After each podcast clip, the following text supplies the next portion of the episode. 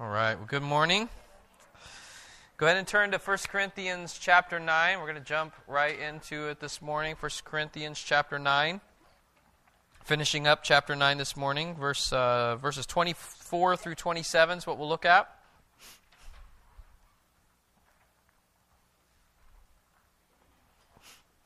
First Corinthians 9, starting with verse 24. Do you not know that in a race all the runners compete, but only one receives the prize? So run that you may obtain it. Every athlete exercises self control in all things. They do it to receive a perishable wreath, but we an imperishable. So I do not run aimlessly. I do not box as one beating the air, but I discipline my body and keep it under control, lest after preaching to others I myself should be disqualified. Let's pray. God, we thank you for your word, for how it works in us and produces faith in us, it grows our faith, for how it convicts us, for how you use it to convict us, to teach us. I pray, Lord, that this morning you would do those things. I pray that we would grow in faith. I pray that we would be convicted, Lord where we need to be convicted, that you would help us to be people who love you, who embrace the gospel, and who run, run, run in this life after you. That you would be glorified, that we would point to you in everything that we do. We would be displaying you and your greatness and your grace.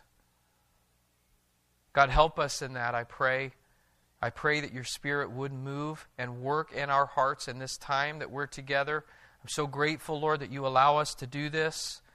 I'm grateful that you allow me to read your word publicly and talk about it, God. What a grace. Thank you that we can hear it together and rejoice together, and in response to the gospel, we can sing to you, God, together. We praise you for that. And I pray that by your Spirit you would not allow us to let this time go by and not hear from you. Speak to our hearts and grow us for your name's sake. We pray in Christ's name. Amen. Well, Paul's just written in the previous verses we talked about last week. In 22 and 23, he says, I've become all things to all people that by all means I might save some. I do it all for the sake of the gospel, that I may share with them in its blessings. I don't want to get to the end of my life. I don't want to end this life and find out that I didn't really believe the gospel. I knew the gospel, but I didn't believe the gospel. That's kind of what Paul's saying here. That's certainly what I'm saying to you here this morning. I don't want to run this race. I don't want to get to the end and find out I didn't really believe the gospel. I didn't really know the goodness and the greatness. I didn't really embrace the truth of the gospel. That Jesus came and lived a perfect life and died and rose again, and it's only through him and by him that we can have forgiveness and eternal life. My belief, my belief will always result in doing something. What Paul said. We, we, we looked at that last week. That's what James says. Paul continues on that line in these next verses, and he's pleading with us. He's pleading with himself to make every effort, every effort in the fight of faith. Do you not know, he says, verse 24, do you not know that in a race all the runners compete? He's continuing this thought, okay? I do it all for the sake of the gospel, that I may share with them in its blessings. What blessings, Paul? The blessings of forgiveness and salvation and being with Jesus forever. I do it all for the sake because I want to share in those blessings. What do you mean? Don't you know, to verse 24, don't you know that in a race all the runners compete, but only one receives the prize? All the runners run, but only one wins. Only one gets the prize. Now we're heading into the summer months. That means the Olympics are coming, know if you watch the Olympics. I enjoy the Olympics. Olympics are this summer, Summer Olympics. You have all these people that are coming together into one place and they're coming for one purpose. You have men and women from all around the world, right? They're coming to compete against each other. And they want to win. In fact, they've given their lives to win. They want to win this summer. They've spent their lives preparing for this. They want to stand on the platform. They want to receive the gold medal. When the gun sounds, all of their effort, all of their uh, everything that they've they've ever done in their life for this moment, they're going to hopefully put all of that together. And in those few seconds or few moments, they'll be striving with everything in them to win. Paul says, think about that. Think about those runners. Think about those swimmers. Think about those athletes. Think about how they compete when the gun goes off. What do they do? Think about the athletes, Paul's saying. The, the Corinthians would have gotten that too. They, they were very aware of the Olympic Games. Some of them probably traveled to go and see the Olympic Games. They had the Isthmian Games that, that took place in Corinth, and, and, and so they were very familiar with this whole mindset of what Paul's saying. This isn't foreign to them. He's saying to them, think. Think about the runner. Think about the athlete. Think about how he competes. His whole life aimed at this one thing. And when the gun goes off, think about how he runs. Think about how she runs. Think about how he swims. Think about how she swims. Think about how they compete. They all compete, but only one wins. Only one gets the prize. So Paul says, so run that you may obtain it. Only one gets the prize, so run that you may obtain it. Now, Paul's not at all saying, spiritually speaking, that only one gets eternity. You better go. Like, there's been a lot of people alive since Jesus came, and only one gets it. Run. You better run really, really, really hard. He's not saying that. He's saying, think for a minute. Just think about the starting line. Think about a race. Think about the gun. Think about the face of the person running in the race. Think about the intensity. Think about all of the effort that has gone into this one moment. For some of the people this summer, their whole lives have been spent on nine seconds. Everything, okay? Think about the purposefulness. Think about what's going through their minds. Think about their focus. Think about their attention. Think about the winner and how they ran. Think about what they were thinking. Think about what they weren't thinking. Think about the effort that they put in. Think about the culmination of all those things. Run like that. That's what Paul means. Think Think about a person who's in a race and how they have to put it all together and they have to be so focused and they have to be so determined. They're not, they're not running along posing for pictures. They don't care if Sports Illustrated's there. They don't care if ESPN's there. They don't care about the fans at that time. They don't care about the cameras. They're not thinking about the millions of people around the planet that are watching and even cheering for them. They have one thing in mind the goal. I want to win. And think about the winner and how they run and the focus and how it all comes together. Think about that, Paul says, and run like that. You're following Jesus? You're doing you're going to say with Paul, I do it all for the sake of the gospel, then run like that. You think and contemplate what they're thinking and how they're running and what their purpose is, and all of those, you run like the winner runs. You run that way. Paul says in Philippians 3 13 and 14, One thing I do, forgetting what lies behind and straining forward to what lies ahead, I press on toward the goal for the prize of the upward call of God in Christ Jesus. Run that way, Paul says.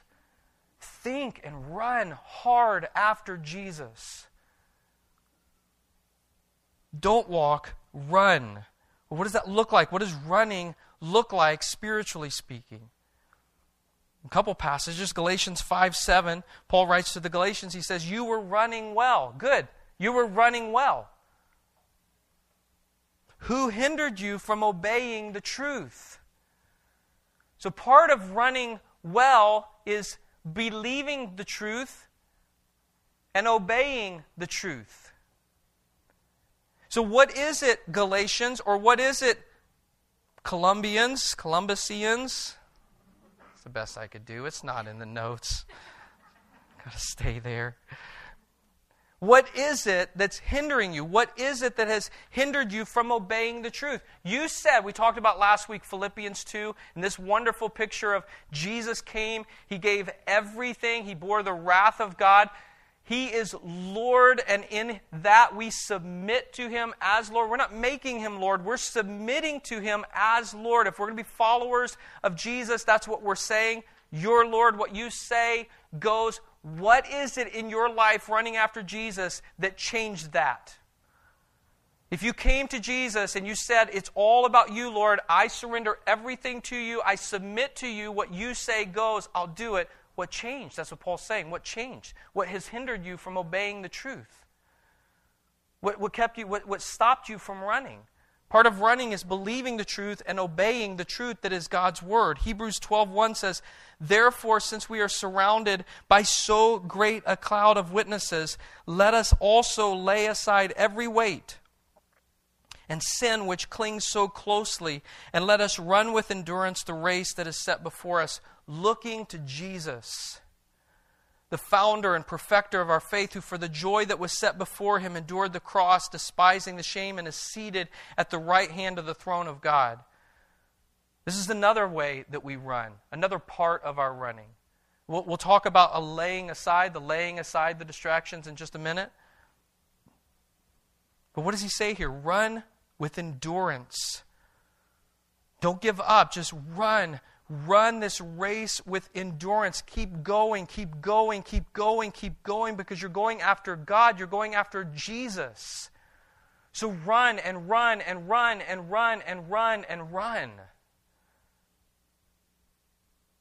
And do it looking to Jesus, looking to Jesus, the founder and perfecter of our faith. Look to Jesus as your example and as your prize. Jesus is our reward. Jesus is what we get at the end. Jesus is our prize. So run as if Jesus is your prize. Run as if Jesus is the reward that you get at the finish line. Run that way, but also run with Him as your example. That's what the writer of Hebrews is saying here, looking to Jesus, the founder. He, he started you in this race, and He's the perfecter of your faith in this race, who for the joy that was set before him, endured the cross, despising the shame, and is seated at the right hand of the throne of God. Let Jesus be your example. Look to Jesus and let him be your example. For the joy that was set before him, our joy is Jesus.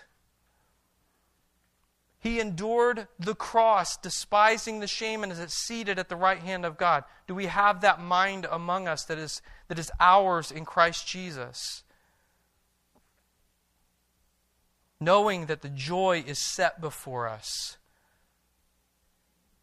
Are we willing to endure the cross? Have we taken up our cross? Are we despising the shame? Or are we joyfully moving forward towards Christ who is seated at the right hand of the throne of God, knowing that that's our reward to be with Him? To be with Him. Run like that, Paul says.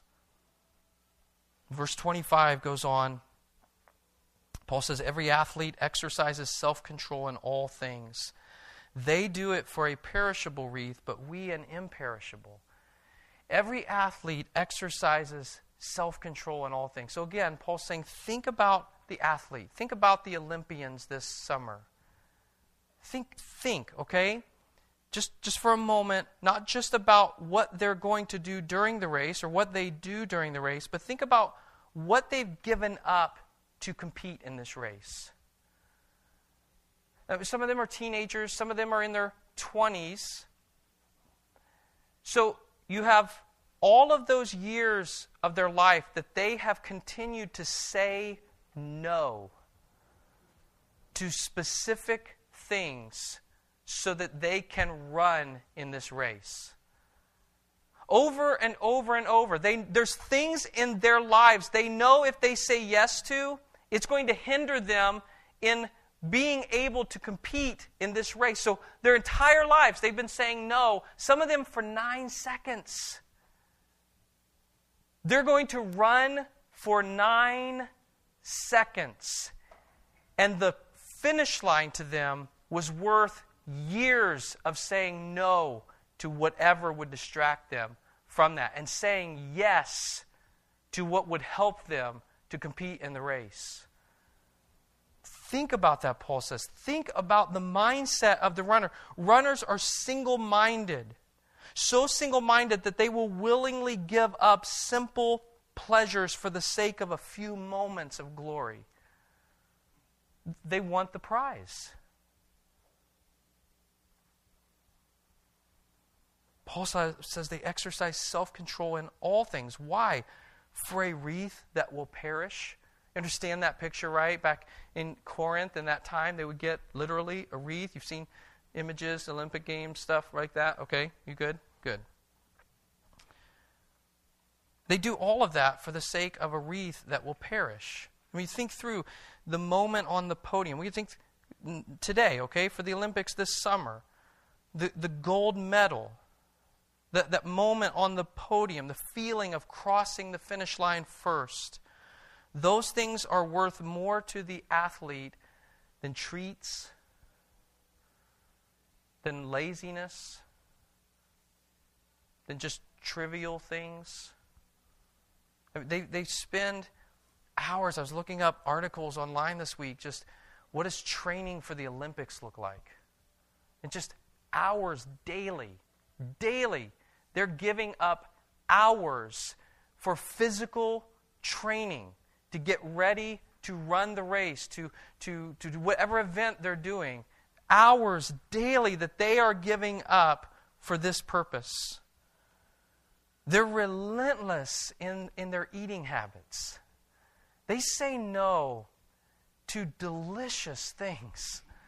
I mean, really good things. Why? They want the prize, they want the medal, they want to be the one that finishes first. They want to cross the line first. And so their whole lives, they've said no to so many things that we've said yes to so that they can get the prize. Why? Because it's worth it to them.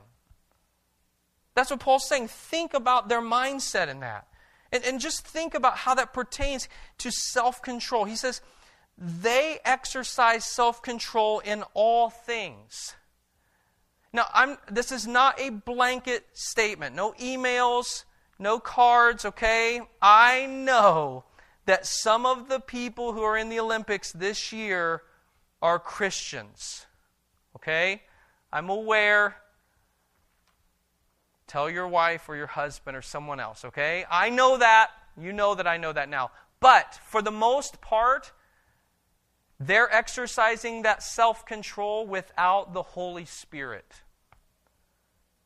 For the most part, most of them don't have the Holy Spirit, and their whole lives have been self control, saying no to what they know will hinder them in the race, saying yes to what they know, even though it, it demands so much of their time, so much effort, so less time with loved ones and friends and things like that. They say yes to what will get them across the finish line fastest and with the best reward and they don't have the Holy Spirit. The reason I say that is if, if anyone should shine in self control, we should outdo them in self control. Self control is a fruit, a supernatural fruit of the Holy Spirit. Galatians 5. The fruit of the Spirit is love and joy and peace and patience and kindness and goodness and faithfulness and gentleness and what? Self control.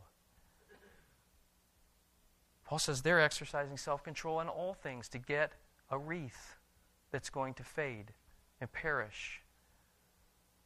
We have to ask ourselves why are we not exercising self control if we're not?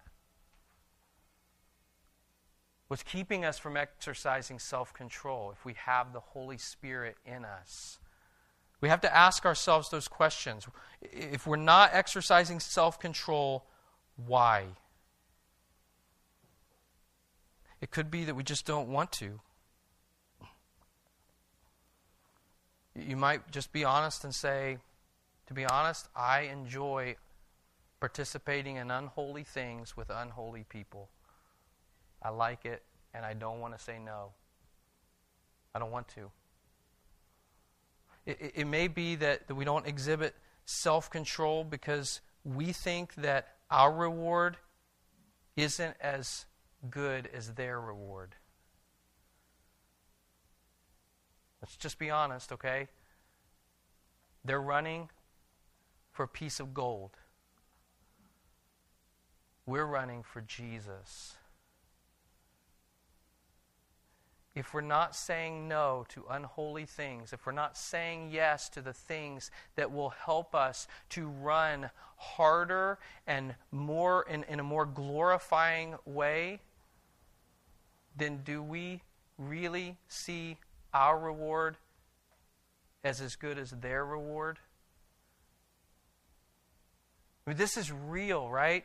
They're literally saying no to those things. They're not just getting together on Sunday and some Olympic uh, strategist is getting them together and saying, We got to say no. No ho hos. No this, no that, no pies, none of that stuff. We got to say no. Let's go. And then we just all disperse and eat ho hos and pies and all of those things. They're literally saying no to get the prize. They're saying yes to get the prize. We have the Holy Spirit, what's keeping us from living holy lives and saying yes to the things of God. So maybe it's that we don't have the Holy Spirit. Maybe that's a reason for some of us. Or maybe we just don't understand what it means to believe, to truly believe and be saved. That it's not, as we talked about last week, it's not just praying a prayer and doing whatever we want then because we have fire insurance. It's grace. It's God's grace. God looking at you and looking at me. We're dead corpses, Ephesians 2 says. We're dead in our trespasses and sins, and we hated him. Hated him. We disobeyed him. We were walking away from him. And in grace and love, he looked at us and said, I love you. And even while we were still sinners, Christ died for us. And God bids us to come to Him through Jesus who died for us. And He says to us, Come and follow my Son and deny yourself and take up your cross and follow Him. It's not just meaninglessly praying some prayer and then living our life however we want. We have submitted to Christ. Our treasure is better. Our treasure is better. That's what Paul's saying. They do it for a perishable wreath, but we an imperishable. So, Paul says, I don't run aimlessly. I do not box as one beating the air. Why? Because I'm running for an imperishable reward, which is Jesus. Because I'm running for Jesus, Paul says, I don't run aimlessly. I don't wander around. I don't just when the starting gun started, I don't just pause and have conversations with people in the stands. I don't just do whatever I want to do. I'm running hard after Jesus because I know that He's my reward. So I'm running, I'm running, I'm running. I don't run aimlessly, I don't box as one beating the air. Jesus is far better than a perishable wreath. So don't treat it that way. I don't treat it otherwise. I don't go through life acting like nothing is at stake. I don't say that I believe and then live like I don't. I run with purpose, Paul says, and I swing with a purpose. I make every effort to connect with my all of my punches, and all of them are aimed at me, at myself. That's what Paul's saying there. Verse 27 I discipline my body and I make it my own. That literally means this I pummel my body and make it a slave. That's what it literally means. I pummel my body and I make it a slave. When he says, I'm not just swinging at the air, no, no, no. I have a, I have aim and I'm swinging. I'm swinging at myself. I'm making myself a slave. I'm pummeling my body to say no to the things that I need to say no to and to say yes to the things that I need to say yes to for the glory of God because I do it all for the sake of the gospel. So I don't run aimlessly. I don't box as one beating the air. I discipline my body and I keep it under control. We're running for an imperishable prize. Because of what I'm running for, I do whatever it takes, Paul says. He says in Philippians 1:20, "It's my eager expectation and hope that I will not at all be ashamed." but that with full courage, now as always, Christ will be honored in my body, whether by life or by death. That Christ will be honored in my body, whether by life or by death. I'm beating my body into submission, I'm making it a slave. In Luke 13 24, Jesus says, Strive, strive to enter through the narrow door. He says in John 6 27, Do not labor for the food that perishes, but labor for the food that endures to eternal life, which the Son of Man will give to you. 1 Corinthians 15 58, Paul says, Therefore, my beloved brothers, be steadfast, immovable, always abounding in the work of the Lord, knowing that in the Lord your labor is not in vain. Titus 2:14 Jesus Christ gave himself for us to redeem us from all lawlessness and to purify for himself a people for his own possession who are zealous for good works. Strive and labor and be zealous for Jesus. Run that way, Paul's saying. Run, run, run because the prize is Jesus. Now, let me make it clear again. I say this often because I don't want to be misheard. But Paul is not saying, and I am not saying, that we are saved by good works or we are saved by how we run. We're not saying that. But we are saved. We're saved. And, and what Hebrews 9:14 says is we're saved from dead works. We're saved. So, those two things should launch us into glad and disciplined laboring for the glory of Jesus Christ.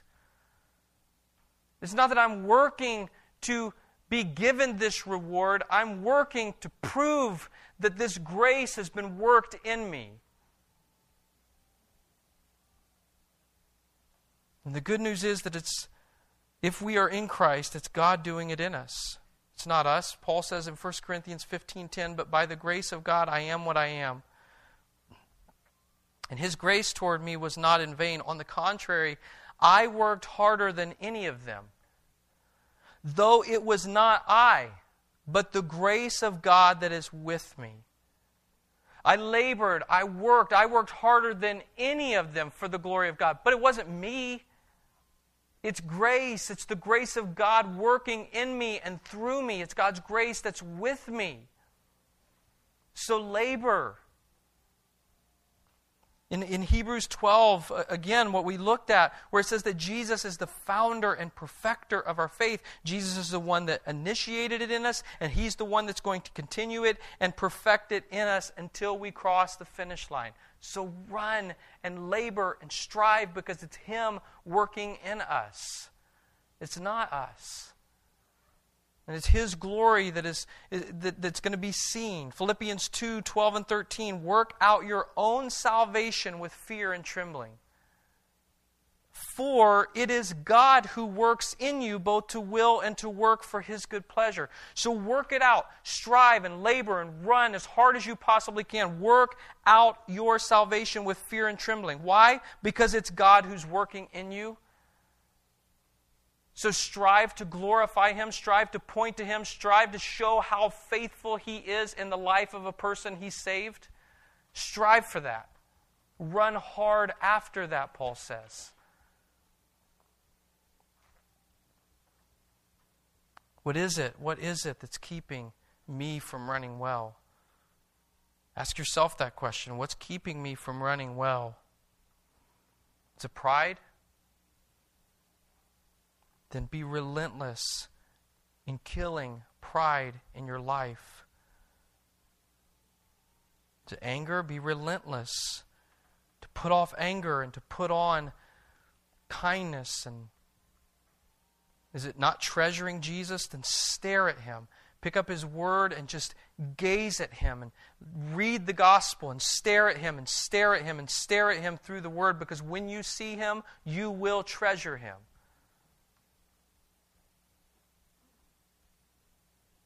Is it television? Is it money? Is it games? Is it kids? Be relentless. Discipline your body and make it a slave. That's Paul says in, in, in chapter 6 of 1 Corinthians. You are not your own, for you were bought with a price. So glorify God in your body.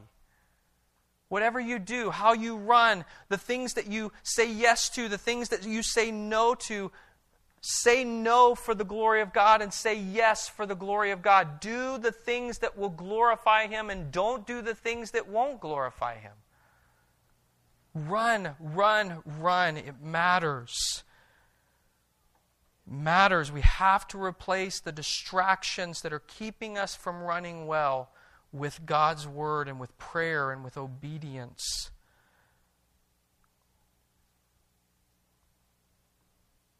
And here's why it matters. He tells us in the passage in 1 Corinthians 9, verse 27 I discipline my body and keep it under control, lest after preaching to others, I myself should be disqualified.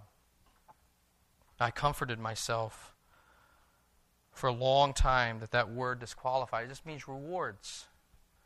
He says earlier in the book, right, in the letter, he says, Some will build with uh, wood and hay and straw, and that'll all be burned up. And some will build with gold and silver and precious stone, and that'll last. Well, that's, you know, the disqualified, that's wood and hay and straw. It's just going to be burned up. And, and even younger uh, in, my, in my life, I would, I would think things and even say, like, even if I can just get to heaven by the skin of my teeth, if you know, I just barely get there, I'll be just so happy and thankful to get there. That's not what Paul's saying here. That's not what disqualified means. The word for disqualified in the Greek is used other times in the New Testament. Let's look and see how it's used, okay? Let's just look and see what Paul means when he uses this word disqualified. In 2 Corinthians 13 5, Paul writes, Examine yourselves to see whether you're in the faith. Test yourselves, or do you not realize this about yourselves that Jesus Christ is in you, unless indeed you fail to meet the test? Same word, test. In Romans 1:28 Paul writes to the Romans and since they did not see fit to acknowledge God God gave them up to a debased mind to do what ought not to be done debased disqualified same word Titus 1:16 Paul writes to Titus he says they profess to know God but they deny him by their works. They are detestable disobedient unfit for any good work. Unfit? Disqualified. Paul's not Paul's not saying this is just a kind of sort of important thing here. Just run, run the best that you possibly can, and, and just see what happens, and hopefully you'll make it there by the skin of your teeth. No, no, no. Paul says, I'm running with everything I possibly have inside of me. I'm saying no to what I have to say no to, and I'm saying yes to what I have to say yes to, so that God is glorified, and when I finish my life, I don't find out that I didn't really believe. I mean, this is certainly who Jesus is referring to, some of the people that Jesus is referring to in Matthew 7.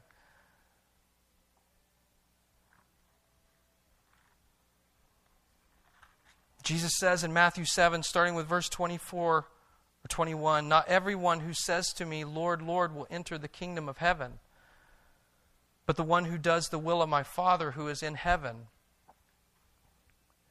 On that day, many will say to me, Lord, Lord, did we not prophesy in your name and cast out demons in your name and do many mighty works in your name? And then I will declare to them, I never knew you. Depart from me, you workers of lawlessness.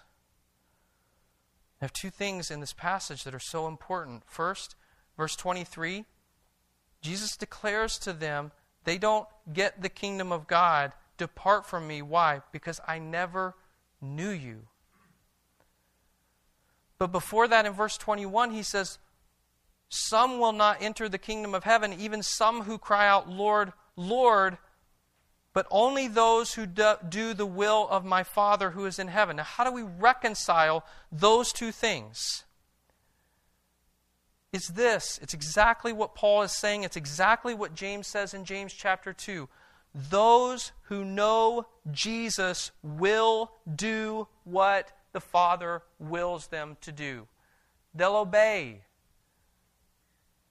When we submit to Jesus, that's what we're saying. We'll do what you want us to do. We'll follow you because you are now our reward. You are our treasure, and you're greater than any treasure that we've ever set our eyes or our thoughts upon on this earth. So we want to live for you. We want to follow you, and you've put your spirit inside of us. And if, if we walk by your spirit, we won't gratify the desires of the flesh. We'll live for you, and we'll run hard after you. And we'll say yes to the things of you, and we'll say no to the things that are going to distract us from running after you. Does that mean we won't sin for the rest of our life? No, it doesn't mean that at all. But when we do sin, we have His Spirit in us. And so we get back up and we keep running and we confess our sins and we repent and turn to Him. It matters. It matters. Now, you may hear that and you may respond a number of ways. You may respond, I didn't think we could lose our salvation. You can't. Jesus is talking about people who never were saved. That's what he says. I never knew you. We never had a relationship. You never believed in me. You may have associated yourself with me, but you didn't believe. We didn't have a relationship. I never, never knew you.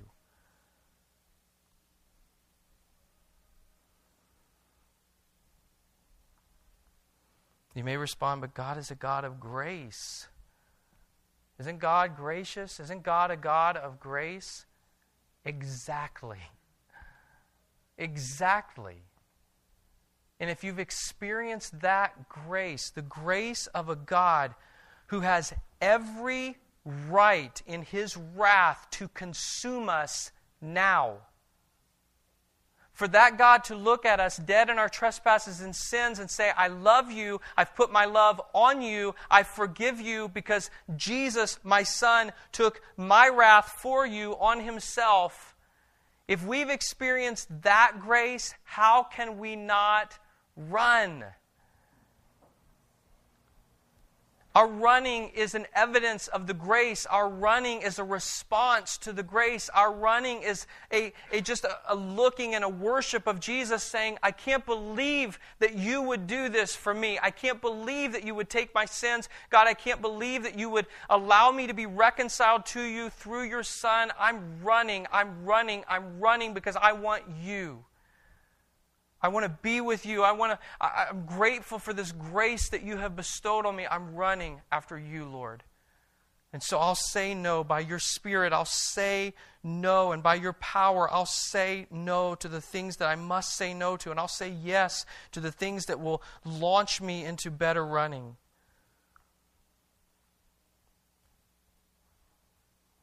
You guys, a sovereign and powerful God holds us in the palm of his hand. Jesus says in, in, in uh, the Gospel of John, No one can snatch you out of my Father's hand. No one can take you from my Father. He holds you. Run. Run. What are we afraid of? What do we fear? He's holding us in his hands. Run.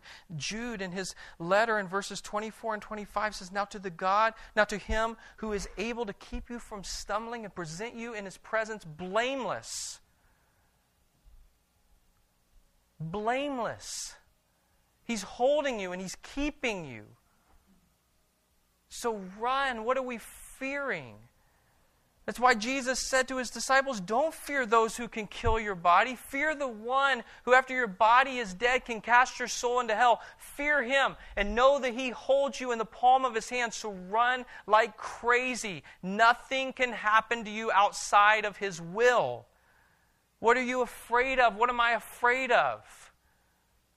Let's run for his glory and be able to say with Paul, I do it all for the sake of the gospel that I may share with them in its blessings, lest after preaching to others, I myself should be disqualified. John Piper says this Our running and our fighting with all its pain is proof that the Christ who ran his race and fought his fight and endured his cross for the joy set before him is alive and real in our hearts. Let me pray. Father, thank you for your grace. Thank you for your grace, God. You are gracious and merciful, abounding in love. I pray for every single one of us here, God, no matter where we're at in our understanding or walk. God, would, would you help us by your Spirit? Would you help us to taste and see that you are good? Would you help us to believe the gospel and even what we know of the gospel and trust you to know that it is far better and deeper and wider than we could ever comprehend? And because you are trustworthy and because you have promised us that when we finish the race, we will be with you because of what Jesus has done, our, the, the beginner, the author, and the finisher of our faith. Would you help us to believe, God? Would you help us to see Jesus as the greatest treasure that He is? Would you help us, Lord, to evaluate our own lives, God? Would you help us to look deeply into our hearts? Would you help us to look even just on the outward things that are so easy to see, Lord, the things that we continue to say yes to, that are becoming obstacles and hurdles in our path? that are keeping us from sweet fellowship with you, Lord, keeping us from running hard after you. Would you help us? Would you reveal those things to us? And by your Spirit, would you give us the faith, God, to confess and know that there's forgiveness in you, and to repent and turn and run hard after you? The times of refreshing would come from the presence of the Lord. Would you help us to run hard? after you, God. Lord, I confess to you, I am ashamed. I'm ashamed as I look at, at people who don't even have your spirit and who are saying no to things because they, they have a reward in front of them. They're saying yes to a disciplined life because they have a reward in front of them. Jesus, you're so much greater, Lord. You're worth it. And God, I want to live a life like Paul that says, I do it all, I do it all for the sake of you, God. Would you help us to be those people? Would you help us to be people who repent, who embrace the gospel, who live for you, for your glory, who walk in newness of life, who put off the old and put on the new? And would you be glorified through us? Would you help us to be people who would truthfully from our hearts say with Paul, we've, we become all things to all people, that by all means we might save some. We do it all for the sake of the gospel, that we might share with them in its blessings. We want you to be glorified, God. Help us to deny ourselves and to take up our cross and to follow you. In Christ's name, amen.